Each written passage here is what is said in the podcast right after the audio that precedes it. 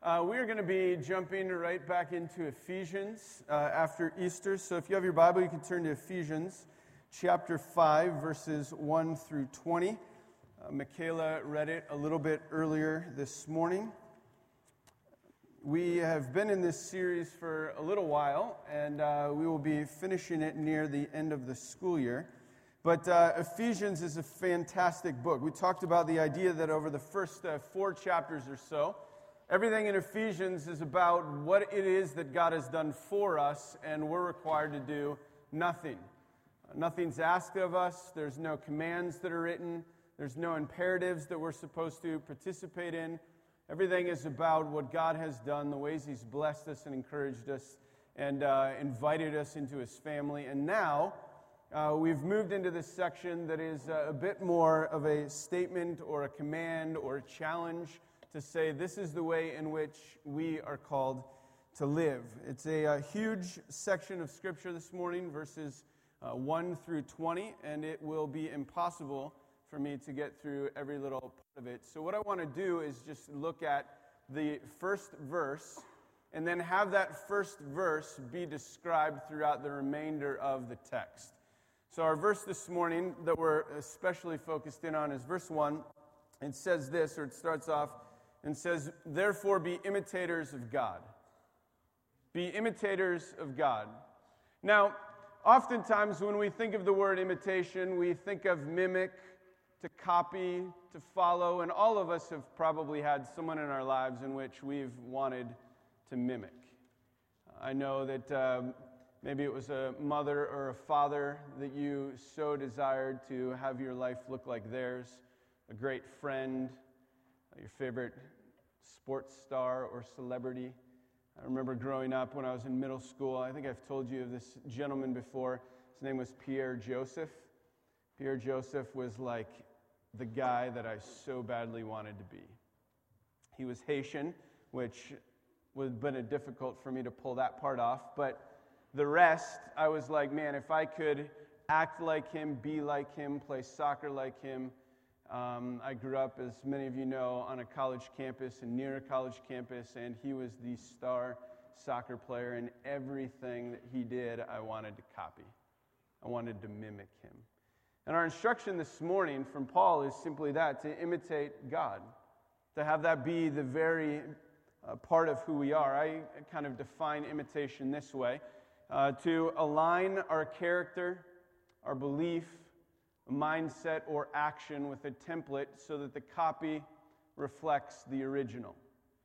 So, in our case, to so align our character, our mindset, our belief, and our action, basically all of our life to specifically imitate or mimic God. That's the desire. That's what we're called to do in this particular passage. And one could argue that the very foundation of all of humanity is built on this idea that we are to imitate God. From the very fact that we were created in the image of God, bears witness to this idea that we are to be in the process of imitating Him. To be human is to imitate God, to mimic, to reflect, to embody His attributes, His qualities, His characteristics. When we begin to think about that, sometimes we, we uh, make it really simple. We say, if God is holy, then I'm to be holy. If God is humble, then I'm to practice humility. If God is Trinity, then I am to be one with others in unity. And we tend to think of it that way, but it also means that if God is those things and so much more, that we're supposed to reflect all aspects of who God is. So we are to, at some point, embody the kind of patience that God has, at least the patience He has with us. We're also to mimic His anger at the things for which we're supposed to be angry. We're supposed to mimic His justice. If we also think about it, He created man and woman, male and female, in His image, which means we're supposed to embody what we would con- traditionally consider the more feminine characteristics of who God is. Maybe being more mothering or nurturing. For others of us, we would think about uh, embodying or mimicking the more masculine or what are typically known as more masculine characteristics that we often associate with our understanding of God. The idea is that in everything, all the New Testament is speaking to this idea that we are to embody, to walk out, to live in the imitation of God. He carries on in verse 1 and says this So imitate God, be imitators of God, as dearly loved children. And very simply, he says, Dearly loved children. And the reason I think he does is because we all understand that children may never listen to what we say, but they simply imitate everything we do. Um, James Baldwin made that statement Children have never been good at listening to their elders, but they have never failed to imitate them. It becomes natural, just a part of who we are. We begin to walk like, talk like, act like, live like those people we admire. And so the very challenge in this text is to imitate God. And then I believe the rest of this section is describing ways that we carry it out. And so this morning, we're going to look at three of those ways. Let me pray and ask God to allow this to directly uh, impact our lives this week. Let's pray. God, it is a task far beyond what we know personally we're capable of uh, to imitate you. The text in 1 John speaks to this idea to walk as Jesus walked. We know we fall short of that very goal, that very aspiration, but we also believe that by your grace we can each day reflect you a little bit more. I pray that this morning, as we look at the text, that you might remind us of certain ways we're invited to walk and that you might challenge us in new ways, and that all of it might be for your glory. We ask it in Jesus' name. Amen. The first idea, I think, found in the text that speaks to the idea of how we are to imitate is the idea of walking as children of light. Walking as children of light. If you look at the uh, text, and starting in verse 3, it says this But sexual immorality and all impurity or covetousness uh, must not be named among you as is proper among saints let there be no filthiness or foolish talk or crude joking, which are out of place, but instead let there be thanksgiving. For you may be sure of this that everyone who is sexually immoral or impure or who is covetous, that is, an idolater, has no inheritance in the kingdom of Christ and God. Let no one deceive you with empty words, for because of these things the wrath of God comes upon the sons of disobedience. Therefore, do not become partakers with them. For at one time you were in darkness, but now you are light in the Lord. Walk as children of light. For the fruit of light is found in all that is good and right and true, and try to discern what is pleasing to the Lord. Take no part in the unfruitful works of darkness, but instead expose them. For it is shameful even to speak of the things that they do in secret. But then everything, but when everything is exposed by the light, it becomes visible. For anything that has become visible is light. Therefore, it says, Awake, O sleeper, and arise from the dead, and Christ will shine on you. The first big idea is for us as his children to walk in light. Paul is big into this idea of walking. He speaks about it all throughout Ephesians. If you glance at the screen in Ephesians chapter 2 verse 10 he says, "Good works have been prepared in advance for you to do, so walk in them." If they're there, live into them. He then uh, talks about in uh, verse chapter 4, verse 1, to walk worthy in a manner worthy of the calling to which you've received. In chapter 5, verse 2, to walk in love. And then in uh, chapter 5, verse 15, to walk not as the unwise, but as wise. So, all throughout the book of Ephesians is the idea of walk, walk, walk, walk.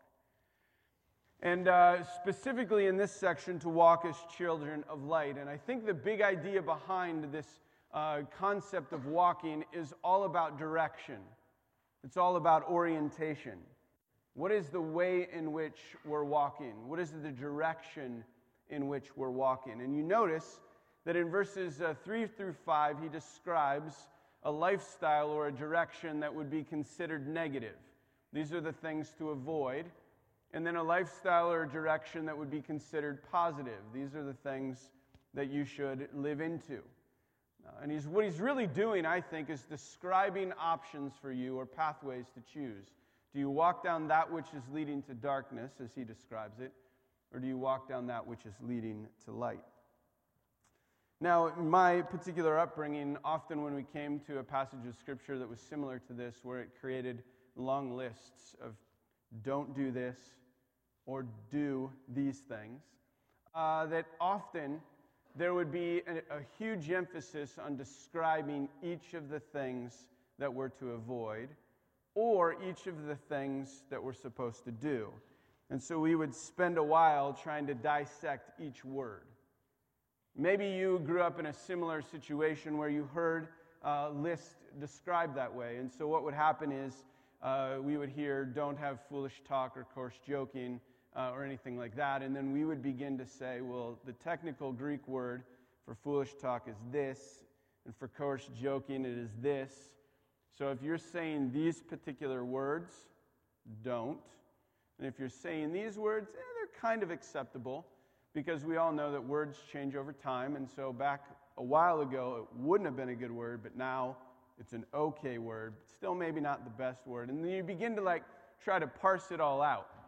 Then we make up new words, and you're like, well, is that in the good list or the not so good list? And we begin to decipher uh, what is it that we're really supposed to do and who gets to decide. That was always my struggle with my parents. Like, who gets to decide if this is a word that's in or out? Who gets to decide if this action is in or out? Who defines these things? And so we begin to try to dissect it, and maybe that's not the intention of Paul. I'm not saying that you shouldn't do that, and I'm not saying that there's not good that could be gained from it. But what I am suggesting is that maybe Paul is just simply trying to illustrate things that he sees in the community, and he says, What I'm seeing, if you live in these ways, you're probably not walking toward imitating Christ. But if you walk in these particular ways, and again, it's things he's seen among the community, then you are in imitating Christ. This is what it means to walk toward darkness. This is what it means to walk toward light. And he's simply giving illustration to the very lives that they were living. Because I think what the real concern is, and what Paul is really trying to get after, is the orientation of our lives. Is it away from Christ? Is it away from God? Or is it toward imitating God?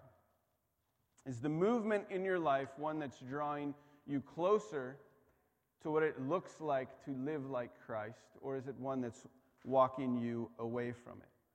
And the reason I suggest that is because uh, much of the Bible, if you've noticed, is about movement. Even the idea that Paul is suggesting that we walk in these ways speaks to the idea of movement. It speaks to an idea of process. He doesn't say instantly be this thing, he says walk in this way, meaning that you were here and eventually you're getting to here, and eventually you're getting to here, but you're moving in the right direction. It's process oriented. It's not about a product, it's not about a moment, it's all about the trajectory in which you're living. And so growth really happens by hundreds of small intentional steps in the correct direction. I mean, there's, been, there's an author, Eugene Peterson, from a long time ago, wrote a book. It's Obedience over a long period of time in the same direction, right? It's about movement. And you notice this throughout the scriptures. Uh, let me give you one simple example. One of my favorite Psalms is Psalm number one, the first one, the start of the Psalter. And he says this in verse 1. He says, Blessed is the man who walks not in the counsel of the wicked, nor stands in the way of sinners, or sits in the seat of scoffers. Now, here's not the point of the psalmist. He's not wanting you to ask the question what does it look like to walk in the counsel of the wicked? Who are the people I'm standing next to? What does it mean to sit in the seat of scoffers? He's also not necessarily trying to get you to ask the question well, who counts as wicked? And is wicked worse than sinners? Because it seems like it comes before sinners, but it sounds like in the trajectory of the passage it's getting worse. He's not asking you to figure out who are the mockers or the scoffers. That's not the point. The point is the movement. The point is you're passing from a movement through a group of people to being stationary among people. You're moving from the outside to the in. You're going from a place where you're not associated with those who shouldn't be associating with to a place where you're dining with them. You're in good company with them. You're living among them. Your life is tied to their life, right? That's movement, that's trajectory. That's what the psalmist is trying to get at. And I think that's also what Paul's getting at. So to look at the list isn't just to say, what does each of those things mean in Ephesians?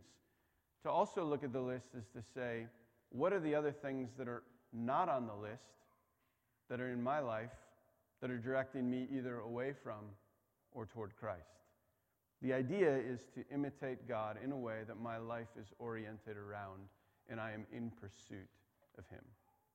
That's the first idea. Walk as children of light. The second idea is found in our passage is to redeem moments.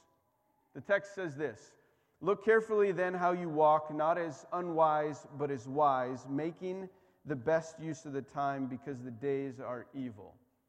Therefore, do not be foolish, but understand the will, what the will of the Lord is. Right? The whole concept is making the best use of the time, to redeem the time to make the most of every opportunity, is often how people describe it. It means to buy up the time or to rescue it, to redeem it from loss.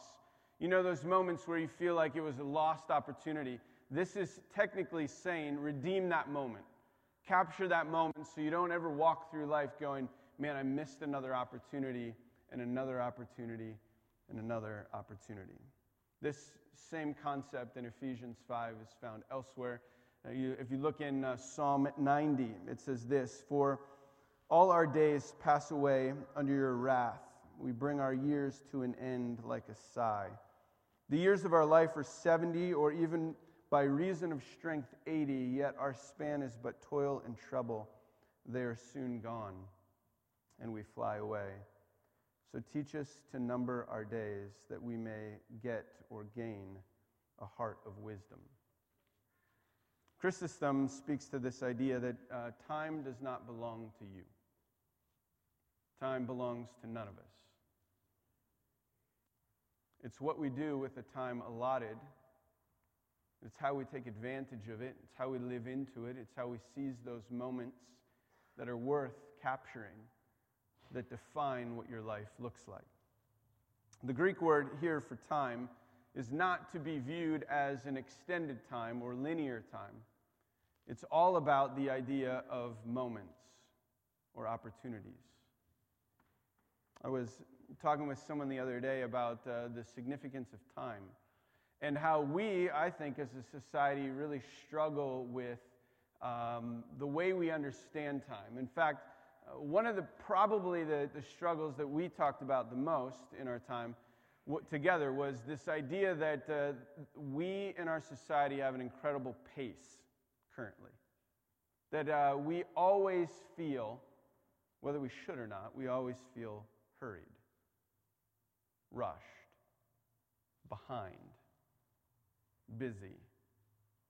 That regardless of uh, how well we stay on top of things, there's this level of uh, underlying stress, a current kind of within of being unsettled whether you're in college and its deadlines, whether you're at work and its deadlines, whether it's with the kids, whether it's um, in whatever stage of life, there's this, I think, a growing anxiety related to busyness, the pace. Feeling like I have to get back on emails or texts quicker than I did before. We long for the days when we drop it in the mailbox. It'd be like a week before we ever got anything back, and we'd write another letter, right? Some of you don't even know what that means. It's okay. But that, that's what we long for, right?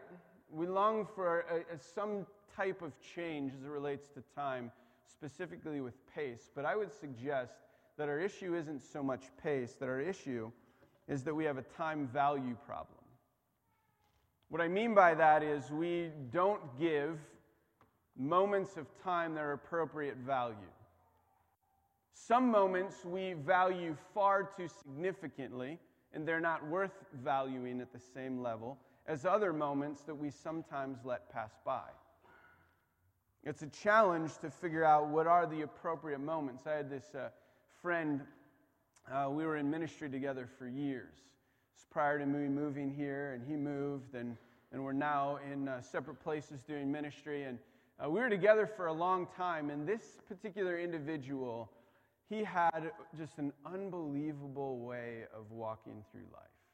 He seemed to capture moments in a way where uh, he never was flustered by the pace of life. He never seemed to uh, be in a hurry. He just had this appropriate weight to everything he did. And uh, if you were to look at his life, he was involved in everything. I mean, whatever it is that you thought you could sign up for, do, commit to, that was this individual. But there, it never seemed like he was stressed. He never seemed like there was a moment he was impatient with someone. He always had time for the greatest of things and always time to capture the simple moments. He seemed to like have this way of walking through life. And the more that I've thought about it over time, the more I've become convinced that what it was all about is he had a good way of determining what are the things that are appropriate and the appropriate weight to give them. I'll give you an illustration. I uh, live with a middle schooler and a couple high schoolers. And uh, living with them gives me, at moments, these uh, flashback times to my middle school days. They'll do a particular thing, and it'll be like I'm back in that moment, feeling what they feel, asking the same kinds of questions, wondering if I was like that in that moment. And uh, I, here was a, a typical middle school experience for me, okay? And maybe you can relate to it at some level. Uh, my kids have uh, revealed this to me uh, over the last several months. But there will be a time in middle school, I can flash back to it. Uh, I had homework. It was getting a little later. It was after dinner. I probably had squandered some time prior to me kneeling, needing to get homework done. And I probably had on my plate for that evening 10 math problems. I probably had uh, a chapter to read and maybe a one question essay to complete for the next morning, right? This is middle school, mind you. And, uh, and I remember going, I can't do it. I, this is never going to get done. And my parents are like, You're going to be fine. I'm like, No, you don't understand. You, can, you don't understand what it's like, right? Those moments where you're like stressed out and you're going, Nobody gets it, right? Feeling like it, this will never end. There's so much weight and pressure in middle school, right? There's so much that has to happen in this moment, right? And I, maybe you're relating, and you want to come alongside of me when I was younger, and you want to come alongside of students in our community, and you just simply want to say, maybe you're putting a little bit more weight in this moment than it deserves. Maybe you can calm down a moment and just think that if it took you three minutes per math problem, you'd be done in about 20 minutes or so with math. If you take five minutes, seven minutes to write that one question essay, like we're talking, you're going to be done here in less than an hour. It's going to be all right. You still have a couple hours before bed, even at that point. Just relax. That moment's going to pass. You'll be fine. Okay? The problem is that all of us seem to have those moments. Now, it might not be five math problems, it might not be a simple essay, but when we pause to think about it for a moment, that we've put far too much weight in something, we've made it far too significant. And at the same time, we seem to let moments pass by that are full of weight. You've maybe been in those situations where you're with someone else and you can see they come with this weight on them and they're ready to share, and you can kind of tell. But maybe they're not coming to you, they're coming to your friend, and then your friend just lets that moment pass right by. Because whatever was going on in their world, they didn't see that as a moment to be captured, a moment full of opportunity. Maybe you find that in life there's moments that come and they just seem to kind of drift away, and you look back on them and you go, Oh, I missed it. I missed that chance. Maybe it was because you were giving too much weight to something else in that moment to see the thing that actually carried great significant weight. We all have those moments, moments that we fail to capture because we don't see the value in them. And I think that's what he's getting at. He's saying, make, redeem the time, capture those moments, make them significant. Don't let them pass you by.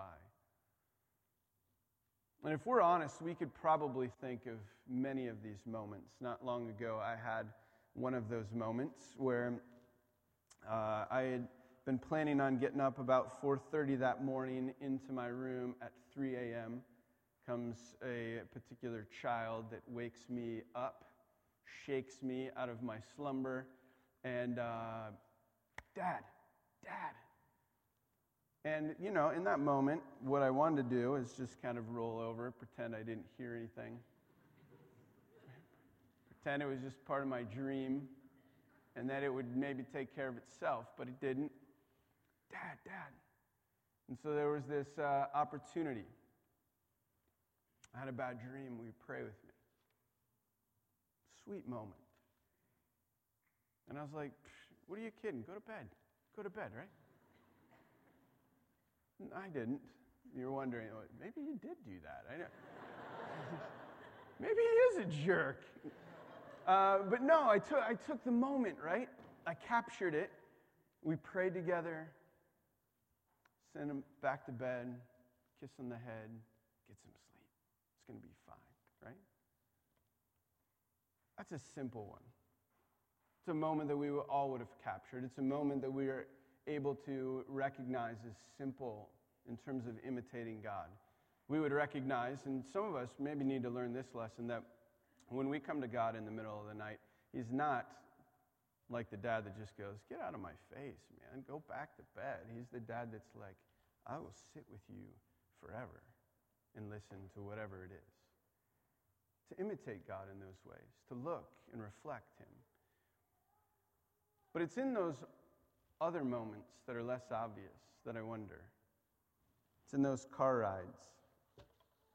It's in those questions that are asked.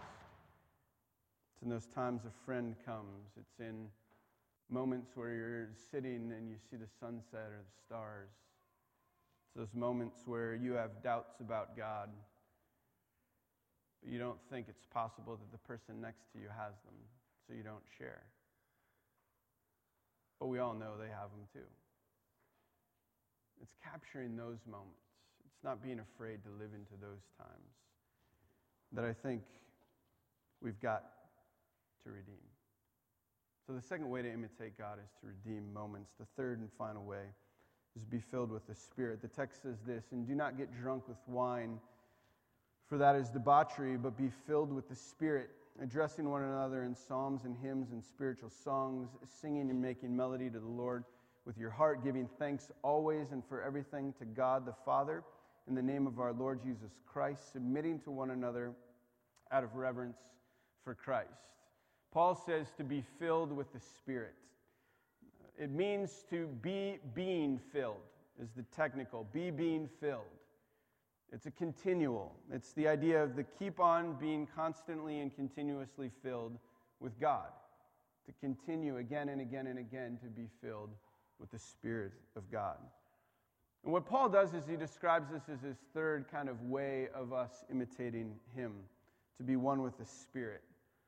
And next week, what we're going to do is unpack this in more detail, especially as it relates to relationships. So, verse uh, 18 through chapter 6, verse 9 are all intimately connected into this idea of what does it mean to be filled with the Spirit as it relates to our relationships. So, over the next like three weeks, we'll talk about what does that look like in marriage? What does that look like in, uh, in family relationships, familial settings? What does that look like in coworker and uh, community kinds of settings, right? that all of it is tied to this idea of we are spirit filled people, that the Spirit of God resides within His children, and it is our responsibility to continue to open ourselves up to Him to continue to fill us. That is what it means to imitate God, to be filled with the Spirit of God. But I want to leave you with this final thought about what it means to be filled with the Spirit. There's this uh, passage in Zechariah where um, God is speaking to Zerubbabel, and he makes this really cool statement. Then he said to me, This is the word of the Lord to Zerubbabel, not by might nor by power, but by my Spirit, says the Lord of hosts. Not by might, not by power, but by my Spirit.